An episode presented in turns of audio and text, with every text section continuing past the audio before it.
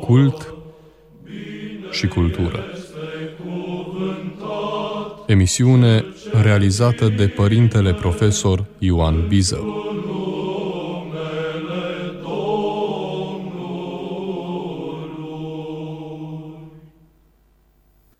Dragi ascultători, mă bucur să ne reîntâlnim pentru a reflecta împreună la o temă pe care o socotesc potrivită pentru perioada liturgică în care ne aflăm. Suntem chemați să fim mai atenți cu noi înșine și mai ales cu trupul nostru, cu corpul nostru, mai atenți în sensul de a, de a încerca să-l spiritualizăm, să, de a încerca să ne înnoim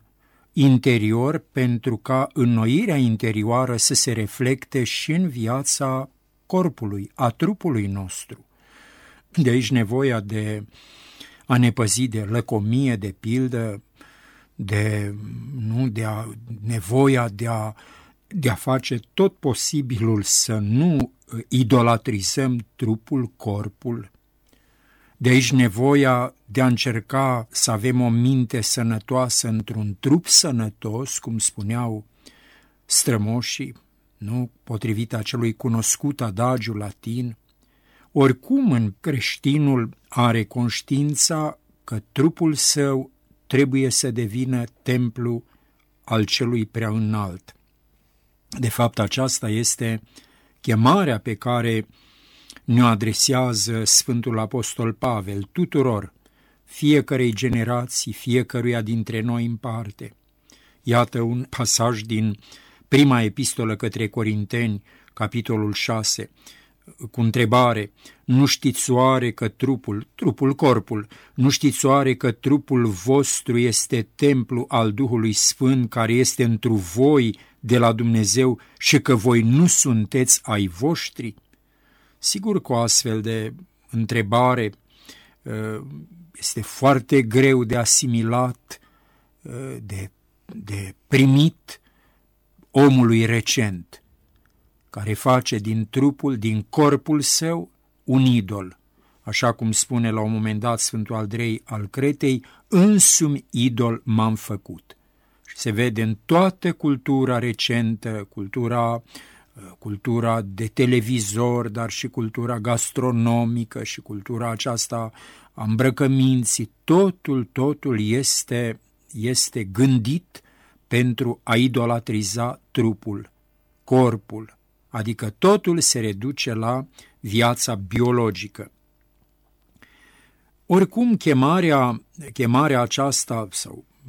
viziunea aceasta a Sfântului Apostol Pavel, pe care o găsim, cum spuneam, exprimată în prima epistolă către Corinteni, v-am dat un pasaj din capitolul 6 al acestei epistole, dar și în alte părți,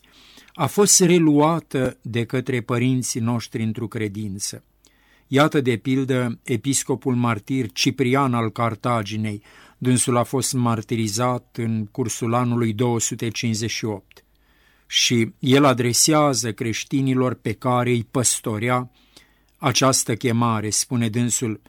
să ne comportăm ca niște temple ale lui Dumnezeu pentru ca Dumnezeu să sălășluiască întru noi. Are în vedere, bineînțeles, chemarea Sfântului Apostol Pavel din prima epistolă către Corinteni, capitolul 6, dar și din aceeași epistolă din capitolul 3. Pe de altă parte, noțiunea de templu, desemnată în vorbirea Sfântului Apostol Pavel, uh, desemnează în vorbirea lui trupul comunitar al bisericii. Înțeleasă, biserica, bineînțeles, înțeleasă ca organism deopotrivă complex și unitar, ca un corp, ca un trup. Iată doar trei dintre cele mai cunoscute texte eclesiologice ale sale, ale Sfântului Apostol Pavel. Uh, primul este din, din primul text, primul pasaj, este din epistola către Roman, din capitolul 12, zice dânsul, Precum într-un singur trup avem multe mădulare și mădularele nu au toate aceeași lucrare, adică aceeași funcție am spune noi, așa și noi cei mulți un trup suntem în Hristos și fiecare suntem mădulare unii altora, dar avem felurite daruri după harul ce ni s-a dat. Un alt pasaj de această dată din prima epistolă către Corinteni, capitolul 2, din capitolul 12. Iar voi, voi sunteți trupul lui Hristos și mădulare fiecare în parte. Și în sfârșit, cel de-al treilea text, cel de-al treilea citat, este din, de la epistola către Efeseni, partea de început, puțin mai amplu. Zice așadar Sfântul Apostol Pavel, și cât de covârșitoare este mărimea puterii Lui, este vorba despre Hristos față de noi, după lucrarea puterii tăriei Lui pentru noi, cei care credem. Pe acesta Dumnezeu, pe aceasta Dumnezeu a lucrat-o în Hristos, ridicându-l din morți și așezându-l de-a dreapta sa în ceruri, mai presus de toată începătoria și stăpânia și domnia, și decât tot numele ce se numește, nu numai în viacul acesta, și în cel, și în cel viitor. Și toate le-a supus sub picioarele lui și mai presus de toate l-a dat pe el, este vorba despre Hristos, l-a dat pe el cap bisericii, care este trupul lui, plinirea celui ce plinește toate întru toți. În mod obișnuit, atunci când încercăm să înțelegem semnificația antropologică a noțiunii de templu, avem în vedere mai mult dimensiunea duhovnicească a ființei umane, fiind tentați să ne socotim faptul că trupul însuși, corpul nostru, este pătruns pe de-a întregul de duh, având menirea să devină trup duhovnicesc. Formula, formularea aceasta, expresia aceasta o găsim la Sfântul Apostol Pavel în aceeași epistolă, prima către Corinteni, în capitolul 15, dedicat problemei învierii. Potrivit unui cunoscut adagiu patristic, și tare aș vrea să încercăm al reține, acest adagiu patristic – care spune că cine nu devine duhovnicesc și în cele ale trupului său va deveni trupesc, adică grosier, carnal, chiar și în spiritul său. În acest sens, Sfântul Irineu de Lion, dânsul a trăit între anii 130-200, Sfântul Irineu de, de Lion face o afirmație ce merită a fi reținută de asemenea. Spune dânsul, dacă într-un om Sfântul Duh nu este unit cu sufletul, cu sufletul acelui om se înțelege, acest om este nedesăvârșit, el rămâne animalic și carnal, are în trupul său chipul lui Dumnezeu, însă nu primește asemănarea prin Sfântul Duh. La rândul său, Sfântul Grigore de Nisa, dânsul a trăit în a doua jumătate a secolului al IV-lea, ne încredințează că reducerea vieții la satisfacerea dorințelor sau nevoilor trupești, carnale, are consecințe teribile, teribile asupra destinului etern al ființei umane. Iată un pasaj dintr-un tratat dintr-un tratat intitulat Dialogul despre suflet și înviere, care face parte acest tratat al Sfântului Grigorie de Nisa, frate cu Sfântul Vasile cel Mare, face parte acest tratat din patrimoniul de bază al literaturii creștine. Ă, spune dânsul, dacă cineva își formează o minte cu totul trupească, punându-și întreaga pornire și lucrarea sufletului în slujirea dorințelor trupești, un astfel de om, nici după ce a ieșit din trup, nu se desparte cu totul de patimile trupești. Este înfricoșătoare această constatare a Sfântului Grigore de Nisa. O reiau, dacă cineva își formează o minte cu totul trupească, punându-și în întregi, întreaga pornire și lucrarea sufletului său în slujirea dorințelor trupești, un astfel de om, nici după ce a ieșit din trup, nu se desparte cu totul de patimile trupești. Probabil că nu este lipsit de importanță să știm că biserica primară, iată biserica din epoca Sfântului Irineu de Lion, din epoca Sfântului Ciprian al Cartaginei, biserica primară s-a confruntat între altele cu o erezie numită a docheților, care vedeau în logosul întrupat, adică în fiul veșnic al Tatălui Ceresc, o arătare părelnică, iluzorie, de aici și denumirea lor, de docheți, de la dochesis, care însemnează asemănare, iar în trupul viu ei vedeau o aparență fantomatică, tranzitorie sau și mai precis, o alcătuire întunecoasă și păcătoasă întru totul, care îl separă pe om de Dumnezeu. Între cei care s-au angajat cu toată puterea în lupta dusă de către biserică împotriva acestei erezii insidioase, o contribuție teologică cu totul aparte a avut Sfântul Irineu de Lion. L-am amintit și mai devreme. Spuneam că dânsul a trăit între anii 130-200. Potrivit acestui părinte fondator al teologiei creștine, sunt de neluat în seamă cei care resping întreaga economia lui Dumnezeu, care neagă mântuirea cărnii a trupului, îi disprețuiesc renașterea, este vorba de renașterea prin botez, declarând că ea nu este capabilă să dobândească nestricăciunea, adică ea carnea, trupul. Dacă nu există mântuire pentru carne, spune mai departe Sfântul, Ili, Sfântul Irineu, atunci Domnul nici nu ne-a răscumpărat prin sângele său. Potirul Euharistiei nu este o cuminecare cu sângele său și pâinea pe care o frângem nu este o cuminecare cu trupul său căci sângele nu poate ci țâșni decât din vine, din cărnuri și din tot restul substanței umane. Și tocmai pentru că am devenit toate acestea, cuvântul lui Dumnezeu ne-a răscumpărat prin sângele lui, cum spune apostolul, și aici citează din prima epistolă către Efeseni. Întru el avem răscumpărare prin sângele lui și iertarea păcatelor. Și mai departe zice Sfântul Ireneu, și pentru că noi suntem mădularele sale, adică lui, ale lui Hristos, și suntem hrăniți prin mijlocirea creației, creație pe care îl însuși ne oferă, făcând să răsară soarele său și să cadă ploaia după voia sa. Potirul scos din creație, el a declarat propriul său sânge, prin care se întărește sângele nostru și pâinea scoasă și ea din creație, el o proclamă propriul său trup, prin care se întăresc trupurile noastre. Deci dacă potirul care a fost amestecat și pâinea care a fost făcută primește cuvântul lui Dumnezeu și devine Euharistie, adică sângele și trupul lui Hristos, și dacă prin acestea se reface și se întărește substanța cărnii noastre, Oare cum pot acești oameni să pretindă că această carne este incapabilă să dobândească darul lui Dumnezeu care constă în viața veșnică, atunci când ea este hrănită din sângele și din trupul lui Hristos și că ea este mădular al acestuia? Cum spune preafericitul apostol în epistola către Efeseni și aici citează, suntem mădulare ale trupului său din carnea lui și din oasele lui. Și spune mai departe Sfântul Irineu de Lion că apostolul nu vorbește despre un oarecare om duhovnicesc, nevăzut, căci Duhul nu are oase și carne, ci vorbește despre organismul omenesc autentic, alcătuit din cărnuri, din nervi și din oase, căci toc, tocmai acest organism este cel care se hrănește din potirul care este sângele lui Hristos și întărit prin pâinea care este trupul său.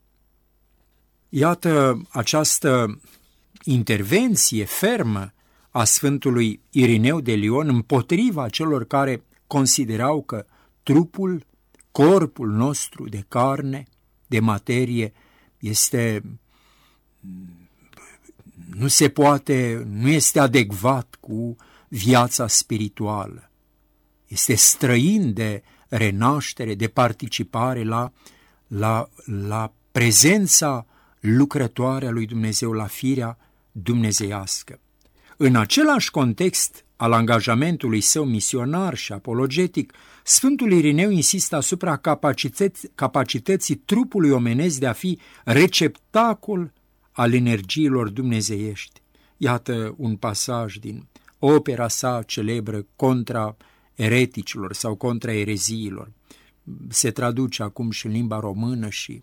o putem avea și în limba română. Carnea va fi în stare să primească și să conțină puterea lui Dumnezeu, întrucât dintr-un început ea a primit arta lui Dumnezeu și astfel o parte din ea a devenit ochiul care vede, o alta urechea ce aude, o alta mâna care pipăie și care muncește, o alta nervii care, stând întinși în toate părțile, țin la oaltă mădularele, o alta arterele și venele prin care curge sângele și suflarea respirației, o alta diferitele viscere, o alta sângele care este legătura dintre suflet și trup și cine știe câte altele, căci este cu neputință să enumeri toate elementele constitutive ale organismului uman, care n-a fost făcut fără adânca înțelepciune a lui Dumnezeu.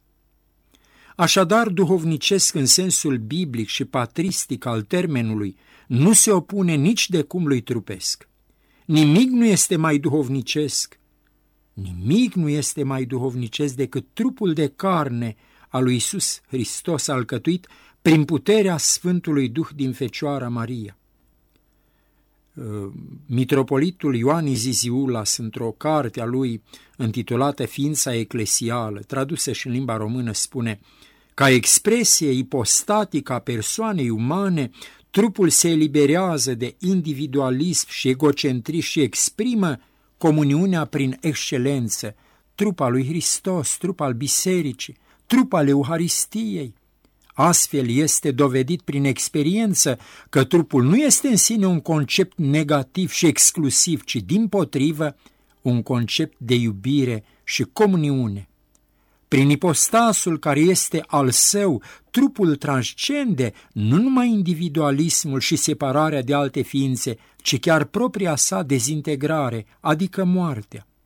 Ca trup al comuniunii, el este izbăvit de legile naturii sale biologice, adică de individualism și exclusivism. Existența eclesială a omului, faptul că el este ipostaziat după model euharistic, constituie astfel o garanție, o arvună a biruinței finale a omului asupra morții. Spuneam, am luat acest pasaj dintr-o carte frumoasă intitulată Ființa Eclesială, scrisă de către învățatul mitropolit Ioanis Ziziulas, mai multe dintre cărțile sale le avem în limba română. Ca experiență plenară a cerului deschis, aducem aminte că în prima duminică din post, Duminica Ortodoxiei, Domnul Hristos vorbește despre cerul deschis. Și ca experiență plenară a cerului deschis, cultul noului legământ este deopotrivă sensibil, comunitar, sacramental și ierarhic, adică este mai mult decât expresia sau rezultatul unor așa numite stări spirituale, trăite la un nivel pur intelectual, este mediul harismatic în care viața creștină se naște și se împlinește până la măsura omului duhovnicesc. De aici faptul că în tradiția liturgică ortodoxă putem sesiza, putem, putem, putem vedea o atenție constante față de trup și față de nevoile lui firești. De aici faptul că sunt chemați să fim mai atenți cu ființa noastră, cu trupul nostru, cu corpul nostru, adică suntem chemați să-l spiritualizăm. Să-l spiritualizăm, să-l, să-l, uh, să-l înnobilăm, să-l înnobilăm. Materia este prezentă, știm bine, în cultul ortodox, în așa măsură încât pâinea și vinul se identifică tainic cu Mântuitorul Iisus Hristos, apa cu Duhul, iar lemnul și culorile devin, într-un fel, întrupări ale sfinților în icoane, așa cum osemintele și relicvele celor pe care Domnul Hristos îi consideră prieteni ai săi devin vehicule ale sfințeniei și expresii concrete ale prezenței lor personale și numim osemintele și relicvele lor sfinte moaște.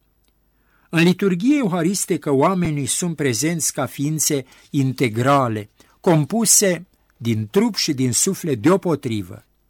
Pentru a-L întâlni pe Dumnezeu, nu într-o așa zisă relație dematerializată, cum auzim tot mai des vorbindu-se, care în esența ei este una pur psihologică și deci iluzorie. Este limpede că atunci când casa de rugăciune a bisericii este scoasă din ecuația credinței pe motiv că unicul templu legitim al prezenței lui Dumnezeu nu poate fi decât inima omului, se ignoră atât caracterul spiritual pe care îl are creștinismul, cât și faptul că biserica își articulează ființa și trăiește experiența împlinirii sale ca trup mistic al lui Hristos, atât de dramatică adeseori această experiență, tocmai în cadrul istoriei. Ne aducem aminte de acest cuvânt pe care îl spune Domnul fariseului Nicodim, îl găsim în Evanghelia de la Ioan, în capitolul al treilea. Adevăr, adevăr îți zic ție, de nu se va naște cineva din apă și din duh, nu va putea să intre în împărăția lui Dumnezeu. Iar parabola seminței ce răsare și ajunge până la măsura rodului copt, o găsim în Evanghelia de la Marcu, în capitolul 4, ca și cea a grăuntelui de muștar ce crește asemenea unui copac măreț în care se adăpostesc păsările cerului, pot fi aplicate aceste imagini, pot fi aplicate fără nicio reținere și spațiilor liturgice în care se celebrează cultul noului legământ. Iată de ce edificiul material, casa de rugăciune zidită, și evenimentele sacramentale săvârșite în incinta lui, adică sfintele slujbe, mijlocesc împreună articularea adevăratului templu spiritual al celui prea înalt, care este biserica, în calitatea sa de trup mistic al lui Hristos și de templu al Duhului Sfânt. Iată de ce ne ducem mai des la Sfânta Biserică, suntem mai atenți la Sfintele slujbe, și mai cu seamă suntem mai atenți la, la ființa noastră, la, la corpul nostru, la trupul nostru, în sensul că facem tot posibilul, cât ne stăm putință fiecăruia dintre noi, să-l spiritualizăm, să-l înnobilăm, să-l izbăvim de povara stricăciunii, a unei stări mizerabile, care știm bine că starea mizerabilă transmisă din minte se încorporează, se întrupează, se fixează pe corpul, pe ființa noastră de carne, așa cum se, se fixează paraziții pe ființele vii. Sunt bucuros că ne-am reîntâlnit, sănătate și bucurie tuturor!